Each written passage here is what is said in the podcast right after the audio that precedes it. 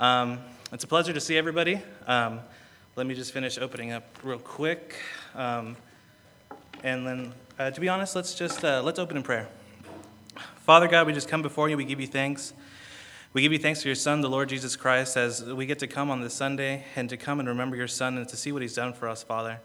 Um, personally, Father, I'm so blown away that you would even send your Son to come and die on that cross for, for, for my sins, Father, and that I would even have a chance to have eternal life, Father. I give you thanks for your Son. We just give you thanks for this time we get to spend together in your word.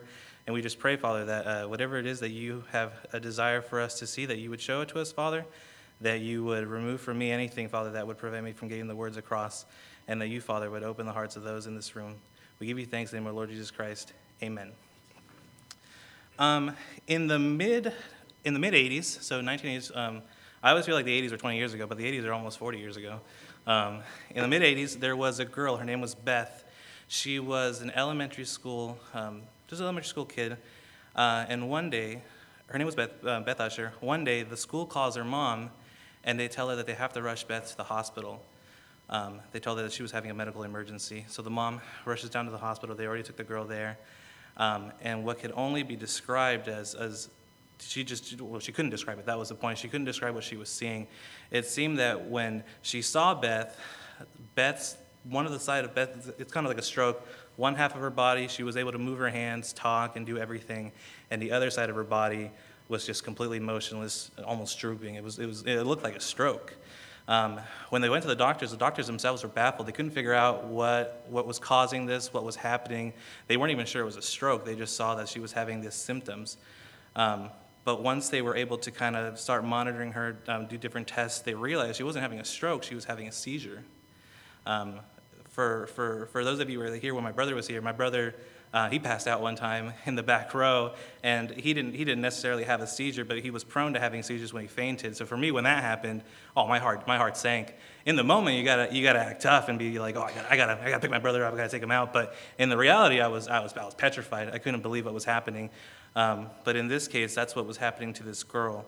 Um, they couldn't figure out what was going on. They ran through all the scans. They were doing everything to figure out what was causing it, and the only thing they could see was on, the, on her brain scans, they saw that there was atrophy on one side of her brain. So if you ever look at the charts for when they do like a CAT scan, CT scans, I, don't, I have no idea which scans are the ones that do, do all the, the brain scans, but they were seeing that one side of her brain was deteriorating, almost like it was missing, it was gone. And they believed that was causing it. They didn't know what was causing this deterioration, but they figured that this had to do something with those seizures. Um, so they continued to run tests, and for, for days, weeks at a time, all they could do was run tests and send her home because they had no other way to treat what was going on. Um, at the worst part, she would have about 100 seizures a day.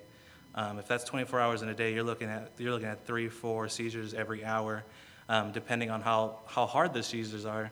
Um, you know, it can be a few seconds to a couple minutes to, you know, no, nobody knows what. But she was having at least 100 of them a day. And so for her mom to try to take care of her, she had to spend all this time um, making sure that she was okay because if she had a seizure, they would have to lay her down, put her to rest so that she didn't hurt, she didn't hurt herself. Because if she had it while she was standing, she was going to fall immediately and get injured. Um, it was really rough on the mom. She couldn't figure out what to do. You almost can't eat or bathe or do anything, go to the bathroom because you can't leave you can't leave a girl like that alone, or else she's to get she's going to get hurt. But one day, the mom realized that the only time she didn't have a seizure was when she was laying down in front of the TV next to her brother and they were watching Mr. Rogers' Neighborhood. For some reason, there was something in the, the way his voice spoke, maybe the way the show was presented, but for some reason, for those 30 minutes that Mr. Rogers was on TV, and it was back in the 80s, just before you know VCRs were, were commonplace, you know, she would not have seizures. So they actually planned their day around Mr. Rogers' Neighborhood episodes, so that mom could take a shower, go to the restroom, do different things, so that that way she knew her daughter would be okay. So um, months went by, they went to the doctors, and they were continuing to try to figure out what was going on. Eventually, um, it was two years before they figured out what was going on. So two years of, of having these seizures 100 times a day, sitting in front of Mr. Rogers' neighborhood, the only time you had solace. And they figured out that she suffered from Rasmussen's encephalitis, which to this day they actually don't know what causes it. A lot of people believe it's a virus that causes it, but what it does is it, it, it does slowly eat away at a hemisphere in your brain. Um, there really isn't, there really, at the time, there really wasn't ways to treat it. The only thing they could do was treat the symptoms, try to help her lose the inflammation in her brain, um, allow her to rest so she wasn't, she wasn't trying to be doing too much and, and cause her body strain. But at the, end of the, at the end of the day, there was only one way they knew that they could bring some semblance of normalcy to her life. Um, they would have to remove the part of the brain that was deteriorating. Um, it had only done a, had only been done a couple times, and uh, coincidentally, the doctor that had been able to do it was Ben Carson. Um, you might recognize that name. He's the he's the neurosurgeon that was running for president a few years ago. He was the only one that was able to ever do it, or I don't know if he was the only one that was able to do it successfully, but he was one of the ones that people knew could do it successfully, but he'd only done it a handful of times. So they decided that one day they were going to have to do that. They were going to have to do, if she wanted any semblance of a normal life, she would need to have this surgery. And so they, they booked the surgery, and about a week before the surgery, the mom had an idea. She was going to go, she was going to email, or not email because it's the 80s, she was going to call. Uh, I know, this is just like me, like, oh, I thought you would email. Um, before the age of Google, before the age of being able to look stuff up, she somehow found a way to call the TV station that Mr. Rogers' neighborhood was originally broadcasting from. Uh, she was able to talk to the um, the secretary that was there for the show, and she just asked, "Hey, is there any way for Mr. Rogers to write her a letter or send her an autograph photograph um, that she could have?" Because Mr. Rogers has been able to help her because every time she watches the show, it's the only time she doesn't suffer from these seizures. And so the, the secretary said, Hey, you know, we're going to go, we're going to see what we can do, and we're going to do whatever we can to help you in that way. So that same week before the surgery, uh, they get a call the mom picks up the phone. She's on the phone for a little bit, and she tells Beth, Beth, we have a friend on the phone for you. And for Beth, who's been going through this in her entire life, she didn't have any friends. She was always having these seizures. She couldn't go to school. In reality, there was no one in her life besides her mother that would be able to help her with these things. So for her to hear that she had a friend on the phone, she was blown away. So she gets handed to the phone, and the person on the phone is Fred Rogers. He had taken his time to call her and ask her about the surgery. And for over an hour, she was able to talk to Mr. Rogers. Um, you know, the, the, the, I was reading, I was, I was watching a documentary, I was reading the, the article that came with it, and she told everything to Mr. Rogers. She felt that she could pour her entire soul out to her, her everything that she was worried about. She talked about how she was worried about dying, worried about leaving her family, worried that even if she did have the surgery and survive, for some reason she thought that nobody would want to be her friend. And she poured her entire soul out to him. And he talked to her and he encouraged her and he told her that that the surgeons and her mom and that God would watch over her as she had this surgery. And he told her, I'm going to pray for you and I'm going to check up on you, but I know that everything's going to turn out to be okay. And so, out of the blue, Mr. Rogers decides to call, give her a call. And so, it's, it's, it's, it's incredible to think that he would even take the time to come and give her a phone call before her surgery. Um, so, that's kind of a little bit of what I wanted, I wanted to talk about this morning this idea of being a neighbor. I think if, if anyone has seen um, Mr. Rogers' Neighborhood, you know that when he walks in, he's singing that jingle and he's taking off one sweater, putting on his cardigan, putting on his sneakers. The end of the song, the end of the song ends with, Won't, won't you be my neighbor? And that's, that's kind of the topic I wanted to talk about today. If you guys want to open up your Bibles, we'll be, speak, uh, we'll be reading out of Luke, Luke chapter 10, and we will be starting in verse 25. Luke chapter 10, verse 25. And let's, I'm going to read through the passage real quickly. And behold, a certain lawyer stood up and tested him, to him being Jesus, saying, Teacher, what shall I do to inherit eternal life? And he said to him, What is written in the law, and what is your reading of it? So he answered and said, You shall love the Lord your God with all your heart, with all your soul, with all your strength, and with all your mind, and your neighbor as yourself. And he, being Jesus, said to him, You have answered rightly. Do this, and you will live. But he, the lawyer, wanting to justify himself, said to Jesus, Who is my neighbor? So Jesus answered and said, A certain man went down from Jerusalem to Jericho and fell among thieves, who stripped him of his clothing, wounded him, and departed, leaving him half dead. Now, by chance, a certain priest came down that was on the road, and when he saw him, he passed by on the other side. Likewise, a Levite, when he had arrived at the place, came and looked and passed by on the other side. But a certain Samaritan, as he journeyed, came where he was, and when he saw him, he had compassion. So he went to him and bandaged his wounds, pouring, pouring on oil and wine, and he set him on his own animal, brought him to the inn, and took care of him. And on the next day, when he departed, he took out two denarii, giving them to the innkeeper, and said to him, Take care of him, and whatever more you spend, when I come again, I will repay you. So which of these do you think was the neighbor to him who fell among the thieves? And he, and he, being the lawyer, said, He who showed mercy on him. And Jesus said to him, Go and do likewise. Um, so we'll start, we'll start again from the beginning, verse 25. Uh, we see that there's this lawyer, and he gets up and he, he wants to put Jesus to the test. Um, the word here for lawyer is nomikos. Um, it's very specific to a, a legal type of expert. Um, the word nomos is law. Um, if you were to look up the word rightly or lawfully, it would be lominos. So there's this idea that, that he's, he's, he's well versed in the law, what would be the Torah, what would be the Old Testament, um, and he has kind of a background in it. Um, if we look back in the Old Testament, we see that this, this idea of a lawyer kind of stems from the idea of a scribe. And so in the pre exile Israel, um, most of the scribes of the lawyers were there to do um, they were to do just basic uh, nominal things, but they would also be taught in, in the actual law, the actual scriptures. They would, they would work with the people that were, that were reading these laws. Um, and we even see that, that they would do what you would think a lawyer would do. They would take notes, they would be like a notary, they would do all these different things. They were doing a lot of things for the people of Israel, for the land, for the government, and they were there for a long time. So even, even before all that, they were there. Um, and so after the exile, just post exile Israel, they started taking more, at least in this sense, in this word, and the ones that he's, re- he's speaking with, they took more of a, of a religious standpoint. So they weren't just what we would call secular lawyers, they were, they were religious lawyers. And then even now, during Jesus' time, the lawyers were working very close with the Sadducees and the Pharisees. And when we read through the scriptures, when we read through the, through the, the Gospels, we see that usually they're, they're always together. Usually they're hanging out and doing, you know, doing whatever. Um, when you read it in Luke, Luke usually has kind of a harsh view on lawyers, and so sometimes it kind of seeps into the writing. But essentially, a lawyer there is kind of like the lawyer we think of today.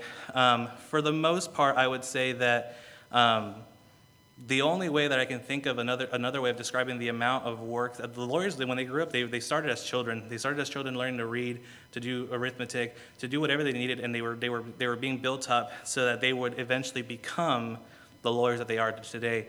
Um, typically today, if someone wants to become a lawyer, they don't start from a child. You know, usually they go to college, they go to law school, they pass the bar, and then they start doing the work that they can. And eventually, you know, they hope to break into their own law office and do different things. But usually, we think about people that become lawyers now, starting at 18.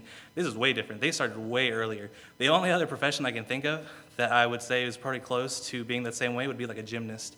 Like usually you have gymnasts that grow up as kids and they do, uh, they do that for, from, from, from being a baby. I know there's a couple, a couple kids here at the chapel that do baby gymnastics. So that is a thing. And so to me, that would be, that, that it's a thing. I, I, I swear it's a thing. Um, and so, and so it would be just like that. Growing up from such a young age, being taught one thing, being, being groomed and, and trained to do one thing so that when you turn 18, you go to the Olympics and do whatever. It's kind of that same way. The only other thing I can think of also would be like a musician. Usually, uh, most famous musicians, they'll tell you that they, they started when they were a young, a young boy. There's actually a commercial that I saw. I think I saw it online. I don't know if it's on TV. Um, it's a very good commercial. Uh, disclaimer: I'm not promoting the commercial. I'm just I'm just telling you what the commercial says. Um, I just want to let you know. Uh, it starts with Elton John, and again, for whatever intents and purposes, whatever you think about Elton John, we're gonna put that on the side. We're just gonna talk about the commercial. Uh, it starts with Elton John. He's coming down in his he's, he's in his house. You know, it's it's the it's the it's the evening. He sits at the the piano, and he starts hitting the notes for one of his famous songs, "Your Song." Um, if you're an Elton John fan, you know what song he's talking about. He starts hitting the notes, and as the commercial keeps panning, all of a sudden he's in front of 50,000 people at a stadium, and he's playing the song. The commercial keeps panning. It's like the camera keeps panning. It just keeps turning left. And the next thing you know, he's in a smaller club playing for probably a couple thousand people. He's a little bit younger it pans over, and now he's playing probably for um, he's probably he's playing on a plane. He's probably playing as a private a private musician for somebody that rented him out, and he continues to play the song. It goes to him playing at his local bar when he was in college. um, playing the song, and then it goes to him in high school performing. It keeps going, and all of a sudden now he's a he's an adolescent boy performing um, on the piano in front of his like piano teacher Amy, and he's you know playing the song. And the the way the commercial ends is now there's this little boy wakes up on Christmas morning, runs downstairs and sees that there's a piano wrapped in wrapping paper. And the point of the commercial is just to, to say that sometimes you need to feed that nature of a child in order for them to maybe become someone great in their craft. So that's another way that I think about it is, is, is that commercial. When I saw the commercial, I was blown away. I was like crying. I was like, that's a good commercial. I don't even know what they were selling, but I was like, it's a good commercial. Um, but, but that's the point, right? They, they grew up doing that type of doing that legal stuff doing doing reading and writing and, and, and learning the law and that's how they grew up to eventually become the lawyers that they are uh, present day in this, in this, in this passage. Um, and so here we see that he puts him to the test. That word test, um, or in some versions tempt, um, it's, it's the, the, the original word is ek, ekperazo, which if you break it up, ek is to, and to and, out, to and from outwardly, and perazo is test. Um, usually, when you think of the word tempt, you think of Jesus being tempted in the desert, but in this case, the words are a little different. The original word for Jesus being tempted in the desert is more um, focused on trying to prove something. And we know that when Jesus attempted in the desert, the devil is trying to prove that he can make Jesus sin or overcome or do something. In this sense, he's really just asking Jesus this question to test him and hope to get an answer out of him. Um, again, when you read through when you read through Luke, uh, lawyers look at that very negatively, so most people assume that he's trying to put Jesus in this way. We see that a lot of different um, Pharisees, Sadducees, whenever they ask him questions, they're trying to trip him up because they want to they want to have a reason to arrest Jesus and put him to death. So in this case, we don't. It, the scripture doesn't really say why he's saying it. I'm just saying that there's there's different thoughts around it. Well, he tries to put him to the test, and then um, he asks him, "What must I do to inherit eternal life?" I feel like whenever Jesus goes to different towns, he probably gets that question a hundred times. Uh, we see in the scriptures, especially in Luke 18, and Matthew 19, we see the telling of, of the, the, the rich young ruler who also asked him the exact same question. So this isn't a question that Jesus is not ready for. It's not one that he hasn't had before. It's just one that he encounters all the time. Um, I don't know how he does it. If you ask, if I, if the same people kept asking me the same question, I could kind of, I'd be kind of annoyed. But that's that's me. And so and so we know that in the story of the rich young ruler, he asks him, Jesus tells him, you know, are you following these specific laws? Essentially following all the laws. And the rich young ruler's like, yeah, of course I am. That's the easy part. I can do all that. And then Jesus tells him, we'll sell your possessions, give it to the poor. And the story goes that he was, he was, he was disappointed that Jesus said that because he didn't want to do it. So this question has come up before. Jesus has given different, different types of answers for this one. Um, but in this case, he says to this lawyer um, in verse 26, uh, What is written in the law? How do you read it? And so the lawyer says, You shall love the Lord your God with all your heart, with all your soul, with all your strength, with all your mind, and your neighbor as yourself. And Jesus said to him, You have answered correctly. Do this and you shall live. Of course, he's taking that, that passage from Deuteronomy 6. Uh, Moses gives this passage. He's telling the people of Israel to do these things. Uh, in Deuteronomy, we know that he is in the beginning of Deuteronomy, he's talking to the people. He's trying to remind them that God has brought him out of God has brought him out, and that He wants them to be um, to be obedient to God, to love God, to honor God, to do all these different things. And He gives them the Ten Commandments. He gives them this one, and then Deuteronomy goes on and it continues to give different different um, just more laws. Um, and so essentially, he's repeating this one. And to be honest, when I read this, I almost I can almost hear the monotony in his voice um, of course, he grew up learning this verse. He probably had that one in the back of his pocket ready to go whenever anyone asked him what to, about the law. And so sometimes I almost feel like I kind of identify with that question.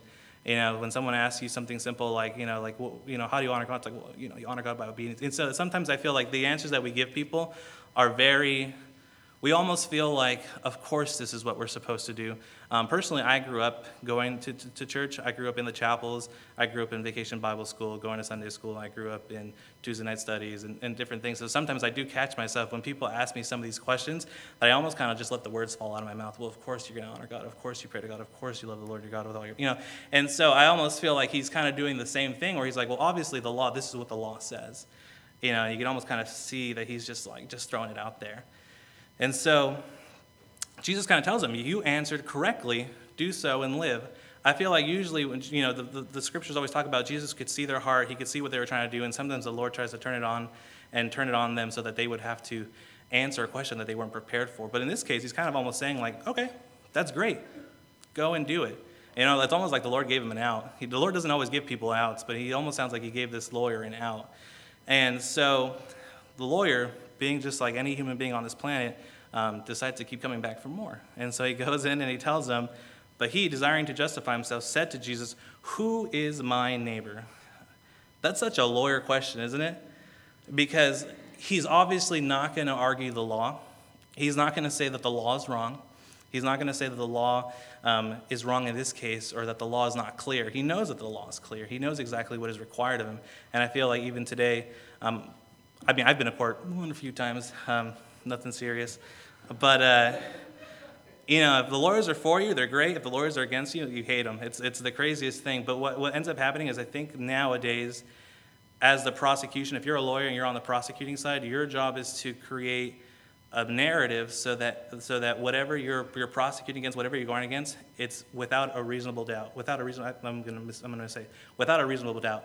On the defense, you don't have to prove innocence. You just have to prove that it's not without a reasonable doubt. And so I think lawyers are pretty good at being able to come up with different questions to kind of get you to trip up or to, to poke holes in your story. So him knowing that he cannot poke a hole in the law because they're following the law to the T, he asks a different question. Well, who is my neighbor?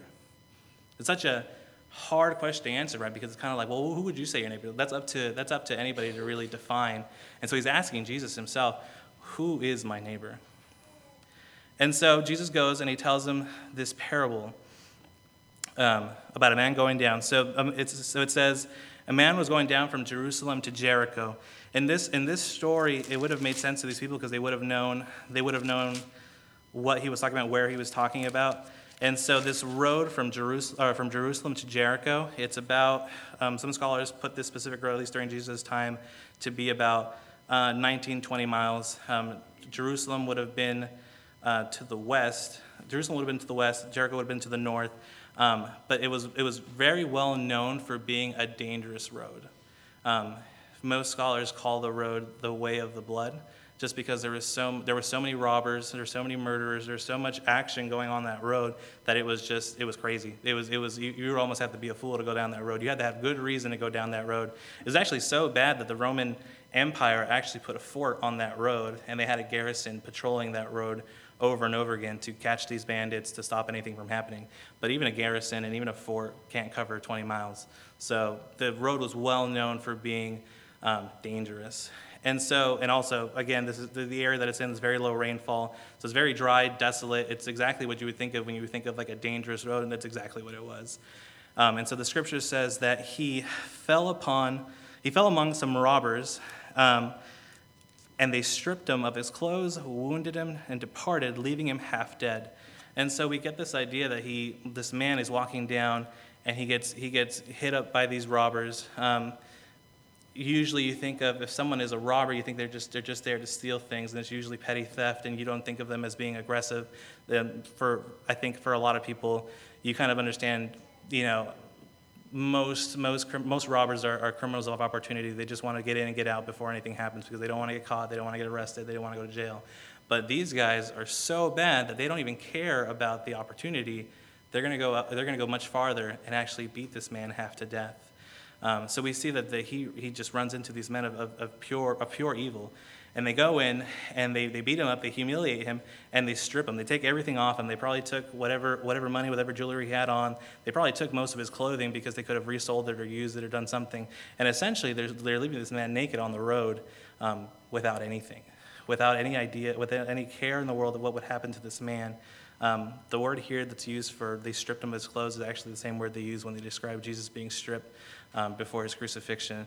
So it's almost, it's almost telling that the Lord is using this example, this language, to describe something that he himself would eventually endure. But here, he's being, just, everything's being taken off. He's, being, he's just being left behind. And even just this word, they, they, said that they beat him. The word here is plagos, which is actually used throughout the scriptures.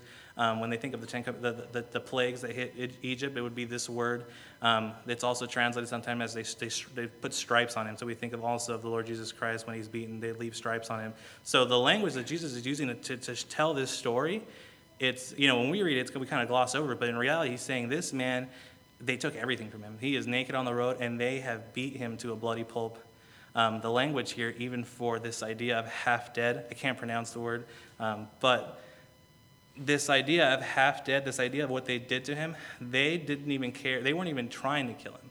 Because usually you think, if these are robbers and they don't want to leave any evidence and they don't want to leave any witnesses, they got to kill the guy fast and move on. That wasn't their intention. Their intention was to beat this man, and whether this man died or not, they didn't care because they enjoyed the beating more than they did anything else they were doing. And so Jesus is trying to describe what this guy is enduring. He's not even getting beat up for, re- for any good reason. They just want to lash out at him, and they leave him there. And so Jesus continues to tell this story, and he tells how now by chance a priest was going down the road, and when he saw him, he passed by on the other side. And likewise, a Levite, he came to the place and saw him, the man on the road, the man half naked, the man beaten half to death, and he also passed by on the other side. We know that this road from Jericho to Jerusalem, um, we know that there were, there were many, there were, that road would be traveled by the priests and the Levites as they were going from the temple to the other major city that would have, that they would, where they would house all the priests and all the Levites. So we know this road is being traveled by these men. In modern day, we would think of as if, you know, the Pope himself or a priest or a pastor or you know whatever religious leader you want to throw in they're literally walking by seeing this man on the road and they're just like okay i'm going to go this way i'm going to step around him um, depending on who you ask, depending on what Bible scholars you, you talk to, depending on whether you talk to you know, a, Jewish, a Jewish rabbi or any, any, different person, there's different ideas of why these men would have left. I don't necessarily know if Jesus really wanted to point that, that picture of why they would have left. I think he's just trying to emphasize on the fact that these men were leaving him there. But some people would say that the Levites were going to pass by because if they were going to go do some priestly duty, um, they would need to remain ceremonially clean. So to them, it's like, well, we're justified. I can't touch this man because if I touch this man, then I won't be able to go and offer up a sacrifice to God. Or if I have to go and perform some ceremony, if I touch this guy, I'm going to be late because I'm working with this guy. Um, other people believe that maybe they thought to themselves, well, this man just got beat half to death. If I stay here and help him out, I too am going to get beat up half to death. And so you almost see that there's just a fear of them not wanting to sit here and help him. Um, and it's usually for self um, self gratification. If I stay here, I'm going to get hurt. If I stay here, I can't do my job. If I stay here, I can't do what I'm supposed to do. And so I'm justified because there's no way that I can help him without helping myself. I think that's overall the point that Jesus is trying to point here. And so, so they leave, they bounce by, and they're just trying to get out of here. It's actually interesting because um, some, of the, some of the different commentaries that I was reading, they would point out that there's different laws in the, in the, in the Old Testament that would have had these men liable for leaving him, that, him on the ground. We know that in Deuteronomy, in Deuteronomy 22, it talks about if there's livestock or property that's left behind, that it's up to the person that walks by to see it to return it to his brother. And that's just property. If that's just livestock, to actually see somebody on the road that you could, you could pick up and take somewhere else, they were breaking that law. Of course, then they would justify themselves in saying that there was another law that they had to super. And so at the end of the day, the point is they were still breaking the law in that way. Um, even when Jesus is talking uh, to the Pharisees in Matthew 9, um, Jesus was speaking, he was, he was there with, with, um, with the sinners and he was eating and he was, he was spending time with them and they were casting aspersions that he would, even, he would even deal with them. And here Jesus gives that line, and this is Matthew 9. You guys don't have to turn there, you can go back later and check it out. Um, but he tells them, It is not those who are healthy who need a physician, but those who are sick. Go and learn what this means. I desire compassion and not sacrifice, for I did not come to the righteous, but the sinners. And I think he pulls that out of Hosea. And so here in that in that section, the Lord is telling these Pharisees, you know, you're getting mad at me for spending time with these people who you call unclean or who you call sinners and, and revilers and people that don't deserve my presence. But that's not, you know, but those are the people that need me the most. And here he's reminding them, the Lord does not care about your sacrifice. He cares about your mercy. He cares about when you come and give compassion to people. And in that, in that instance, that's what he tells them. Um, and so here we're seeing that these, these Pharisees are walking by, they're leaving them behind, they just don't care. And so now we get to this point where a Samaritan journeys by, sees them, and has compassion. The text almost implies that the, the, the, word, the word used here is like this Samaritan came here by chance. So he wasn't even supposed to really be here. He didn't owe anything to him. He just happened upon this man. And the fact that he happened upon this man and he had compassion, that word compassion in the original, in the original language, it's this idea of longing and yearning.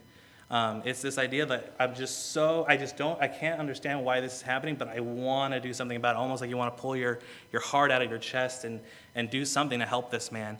And so he was so moved with emotion, he was so moved with this compassion that he wants to help them. Um, the same word is used when Jesus looks upon the masses and he, and he has this compassion over them of wanting to, to heal them and to, get, and, to, and, to, and to sustain them. So he goes down, and the, the word is he went to him. And in that, in that context, it's not that he walked up to his body and was like, hey, are you okay? This idea of he went to him is him literally getting on the ground, on his hands and knees, looking at him and, and, and being on his level, getting down to his level, getting close to him. This man that probably has open wounds, broken bones, and is a bloody mess, and he's literally getting down and putting himself on it. If he's a Samaritan, you know, he's still, whatever, whatever the, the history was for the Samaritans and why they're, why they're despised by the Jews, he still would have had some context of this idea of cleanliness, but he didn't care. He got down the ground and he got to his level and he went to him. We see this, and, it, and, and for him to go, to go down to him, he's, he's, he's saying a lot of things. He's going on the ground and he is forsaking any idea of being worried about being robbed. He's saying, I don't care if I get robbed. I don't care if I get beaten to death. I don't care if I become unclean by touching this guy. I don't care if I'm ostracized by my people for converse or for, for, talk, for working with, with, with a Jewish man. I do not care about anything that is happening in this moment besides the fact that this man is hurt and I need to help him. You know, we think of the priest and the Levite that walk by, and in their head they're running through a different scenario, saying, ah, "There's no way I can help this guy because it's going to ruin my it's going to ruin my day." And this guy says, "I do not care about any of that. Let me get down here. Let me look at him." And it says that he binds up the wounds and he's pouring oil and wine. He's performing first aid. So it's not, it's not just he gets down, sir, are you okay? Sir, can I call someone? Sir, you know, it's, it's not this idea of like, who, who can I call for them to help you? It's like, what can I do to help you? And he's performing first aid. Um, as he keeps going, he puts him on the animal, setting him on this animal. So if he had an animal, he probably on his animal, he probably has his luggage, if he's, if he's, going, if he's going from town to town, he probably has goods and, and things that he bought at the market that he's traveling around town. He has his animal probably carrying a bunch of stuff on it, and usually he'd probably jump on it himself so he doesn't have to walk the, the, the, the path that he's going on. But he decides to take this man, perform first aid, throw him on the animal, which then implies that he has to walk. Right? He's putting this man on his own animal, the animal that he's using to transport himself from, from whatever city, and he's saying, You get on the animal, I'll walk. I don't know at what point in the road they are. I don't know how far he is from his destination. I don't know how far they are from the inn. The scripture really doesn't tell us, but he is saying, you, are more important than I am right now. You need this more than I do. And he allows him to get on the animal and they take him to the inn. And so, this idea of taking him to the inn, he puts him up. He continues to take care of him. He continues to watch over him. Um, and then he pays the inn and gives the inn money, two denarii, which would have been, I think, two. A denarii is a, is a, is a, a laborer's day wages. Um, I think they've done the math, and it's actually a little bit of money compared to our money now, but inflation inflation's a killer. Um, but essentially, he's giving, he's giving him days' wages for the inn to pay for his room, pay for his stay, pay for his food, and then he doesn't even stop there. He goes beyond that, and he tells the innkeeper, Take care of him, and whatever more you spend, when I come again, I will repay you. You know, if he's leaving and this guy is staying there, you don't know what's going to happen. He could get even more sick he could require more medical attention. If he stays for a week, you got to pay for the food for a week, got to pay a room for a week. You got to pay for all these. He says, I do not care. Don't bother him. The, the, the, the text there, the word there almost implies do not burden this man with anything. Let him get the rest that he needs. Burden it on me. I will carry his burden. It's almost incredible to think that as Jesus is saying this story, he knows that he is drudging up emo- like negative emotions in the people he's talking to. The Samaritans were hated by the Jews so badly. And for Jesus to tell this story and to put the Samaritan as the guy that's even better than the priests and the Levites, he's, he, he knows what he's doing. And so it's even interesting, it's even interesting to, to read this story and to see that he's trying to prove a point. And so again, in verse 36, he says, Which of these three do you think proved to be the neighbor to the man who fell among the robbers? And he, the, the lawyer, said, The one who showed him mercy. And Jesus said, You go and do likewise. I almost feel like the question's pointless. We already know what the answer is. I think halfway through the story, the lawyer is probably like, Okay, shoot, like I know what he's trying to say. But even the lawyer, he's just so against what, what, what Jesus is saying that he won't even say the Samaritan. He'll say, I guess the one that showed him mercy. I guess that guy. I guess those people. I guess, I guess he, he was his neighbor. And so it's almost funny because Jesus is asking a question because who's my neighbor? And the Lord Jesus is like, well, who do you think his neighbor is? And I tell you the story, I tell you what happened, what is neighbor? Um, if we go and we look at that word neighbor, usually we think of this idea of the person that lives next door to us, maybe the people on our block, maybe the people that we have community with, even maybe the people at our chapel. But the word neighbor here, the base word just means near. It just means whoever is right next to you at the time.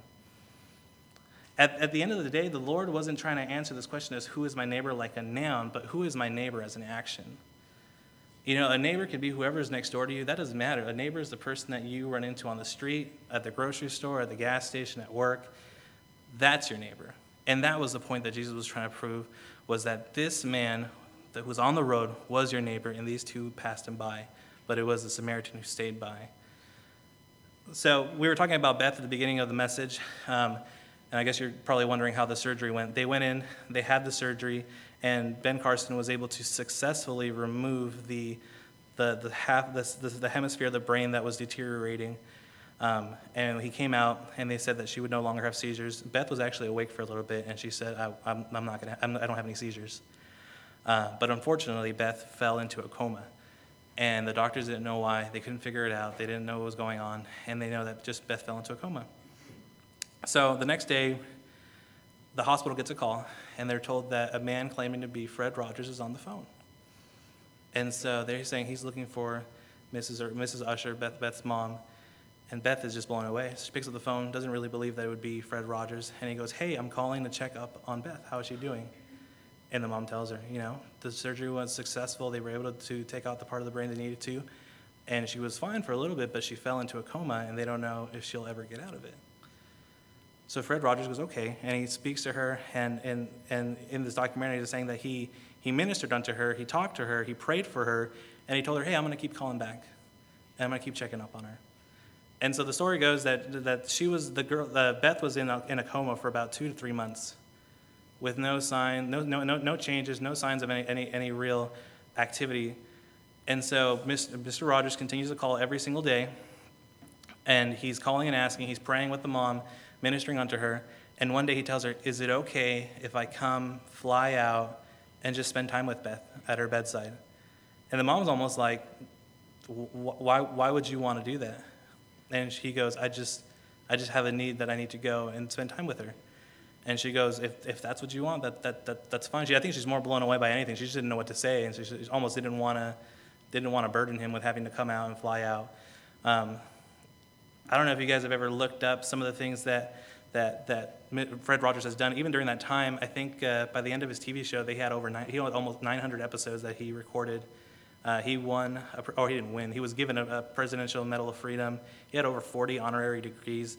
Um, he was so important in his field that Congress and the Supreme Court actually asked him to come testify in various cases that had to do with um, censorship, um, TV for children, um, VCR recording because he was okay with allowing it so people could watch his show. Um, but he, he was so he was so important in the days of, uh, in the in the daily lives of people that you would almost say like why, why would he want to come? But he did, and he flew out, and he actually asked the mom, "Don't tell anybody I'm coming because I don't want I don't want there to be any any any brouhaha about the whole thing." So he flies out from, I think he was in Pittsburgh at the time. He flies out from Pittsburgh, goes to Baltimore where the story takes place, goes to the hospital, and he goes to her bedside and he just talks to her, prays for her. He actually brought his, uh, his little uh, puppets with him um, yeah, King, uh, King Friday, uh, Daniel the Striped Lion, all of them. He brought them all with him, and he would actually perform for Beth at her bedside as she's in a coma um, for that day. And he prayed for her, prayed for the mom, prayed with the mom, told them that he would continue to, to keep up and catch up with her and to check up on her. Um, and he asked her, Can I leave these puppets here so that when Beth wakes up, she'll have them? And the mom's just blown away, and she goes, Sure, sure, yeah, please. So he does. He flies back to Pittsburgh, and a few days later, Beth wakes up. You know, um, I'm not trying to make any correlation between, you know, what happened. I'm just saying Beth woke up. She woke up, she had the puppets on the bed, and her mother tells her, Fred Rogers came and visited you and prayed for you. And he's been checking every single day to see how you are. Well, the story doesn't end there. She eventually does come out of the hospital. She does have a semblance of a normal life. She's actually alive. I think she's still alive today. Um, and she, she's been living that life. And, and in this documentary, you find out even after. Now we're saying, okay, he was a good neighbor. He was a good guy. He checked up on her when she was sick, came and visited her once, he already went above and beyond, right? He already did everything he could possibly done to do anything he can to try to help this girl. And even after she got better, he still called her every week. He talked to her once a week. He went out and visited, and I think uh, the mom the mom was on a committee for some college, and Beth was like, "We should have Mr. Rogers speak at the college," and he said, "Okay." And he came and he spoke at the college that his mom worked at for their graduating class, and they maintained a relationship until the day of his death in 2003. This guy, who was who was probably one of the most well-known people at the time, took his time, took time out of his day out of his schedule, out of his week. He's probably, he was probably doing so much. He has his TV show, working for nonprofits. Um, he was an ordained minister, so he's got all this work. He's, he's doing all these things, and he still made time to talk to her. And when you, when you watch this documentary, you know, Beth, Beth, I think, is probably in her 40s now, or during the time of the, the, of the that, uh, that documentary. And to this day, she's blown away that he would ever do that to her. When she talks about him, she's crying, saying, like, there's no way this man could have ever loved me more than he did. And this man was the only, well, not the only, but at the time, he was the only friend that she had. And so she, to this day, was like, Fred Rogers saved my life. You know? It's this idea that he came and he, he has this show where he tells, Will you be my neighbor? And you know, it, uh, you can put it on your show, and, and it's great. You know, you can make a you can make a movie about it, you can make a TV show about it, you can write a book about being someone's neighbor. But he went out and he lived that life. You know, and I would say that when Jesus is telling this parable, he is saying, Your neighbor is the person near to you. Do that. You know, if the, if the greatest commandment is to love the Lord your God with all your heart, all your mind, all your strength, all your, everything, and then love your neighbor as yourself, the Lord said, That is your neighbor, this is your neighbor, and this is how you love your neighbor. And so I would encourage every one of us in this room. Um, you know, last week, Rod um, came up, he was giving the announcements, and, and I was blown away when he was talking about, about Al, our brother Al, how he's going through this surgery and he, he had this infection and he was struggling, and that we needed to reach out to Al. And, and, and for me, I don't want to I don't want to embarrass Rod. He's not here, so if he ever listens to this message, he'll probably be embarrassed when he's listening to it. But to me, I thought that was such a great show of being, uh, being up here, and he could have just finished giving those announcements. We said, but we got to make sure we check on Al. You know, and I think I think that us we, we I'm not I'm not saying we don't do that. I'm saying we do a great job of it, but I'm saying we should continue to do so. You know, it's easy to love the people that are close to you. It's easy to love your friends because, you know, you like them. It's easy to love people that are like you because it's easy to like them. But the Lord re- requires more than that. The Lord desires more than that. You know, the Lord desires that we go out and love people, love our neighbors, love the people next to us at work, everything. And so I would just encourage all of us that we would live out this idea of, of will, you, will you be my neighbor? You know, it's, just, it's such an incredible idea. I even think about the Lord. Um, the Lord God that he would even send his son to earth to live amongst us as a neighbor. You know, the Lord God, he loved his creation so much that he didn't just want to stay in heaven, he would even have God incarnate himself, Jesus Christ himself, come to this earth and live amongst us. And that he would perform signs and miracles. He would bring healing to the sick. He would come and free people from their sin. He would give them eternal life. People came up to him and they had all these questions, and he would answer these questions. And at the end of it, he would give his life for the, for the, for the, for the payment for sin. The Lord God Himself would send His Son, and He would be our neighbor. He would come and He would, he would give His life that every single person in this room could have eternal life. And that if we have this eternal life, this idea of if, how can I inherit eternal life? How can I spend an eternity with the Lord God Himself? And Jesus came and He paid that price. He was like that guy on the road. He paid the price. He knew the price for sin was death. He paid it, he knew that we would continue to sin. He knew that every single one of us in this room is probably going to sin our entire lives. And he said, I'm going to pay for the sin up to this point. I'm going to pay for the sin in the future. And he came and he covered the entire cost. And he didn't, he never once did he ever desire for anything else. He doesn't desire works. He doesn't desire us to jump through hoops. He doesn't desire us to do anything other than to repent and come to that saving knowledge. So I would encourage anybody in this room who has not done that, that, that they have not accepted Jesus Christ as Savior, they have not come to this point of, of this relationship with the God of the universe, to, to, to realize that God wants a relationship with you. He has a desire to be with you, He has a desire to know you, He has a desire to reveal Himself to you, and He wants to do everything He can to provide for you, to give you that inheritance, to give you that eternal life. He's already paid the price. He doesn't want you to pay anything for that price, He just wants to have a relationship with you. And for those of us who have done that, for those of us who do know that, I would encourage us to continue to be that neighbor to people, to have that love for people, to have that love for those that are, that are lost, that are, that are scared, that are sick, that we go and we, and we do whatever we can to just provide for those that need it. Let's pray. Father God, we just come before you. We give you thanks.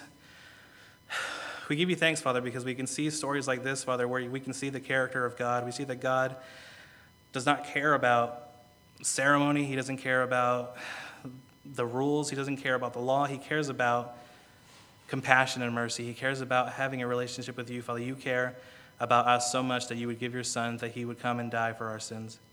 We give you thanks, Father, that your, that your character is so apparent to us that we can come and just remember that you paid, that your Son paid that price, that you loved us so much that we were able to come into a relationship with you, Father, and that we would have an inheritance of eternal life. We just give you thanks for this time, Father, and just pray that you would be with us, Father, during this week, that you would show your face to us more and more, and that we can come to that, to that knowledge of being with you, Father. We give you thanks in the name of Lord Jesus Christ. Amen.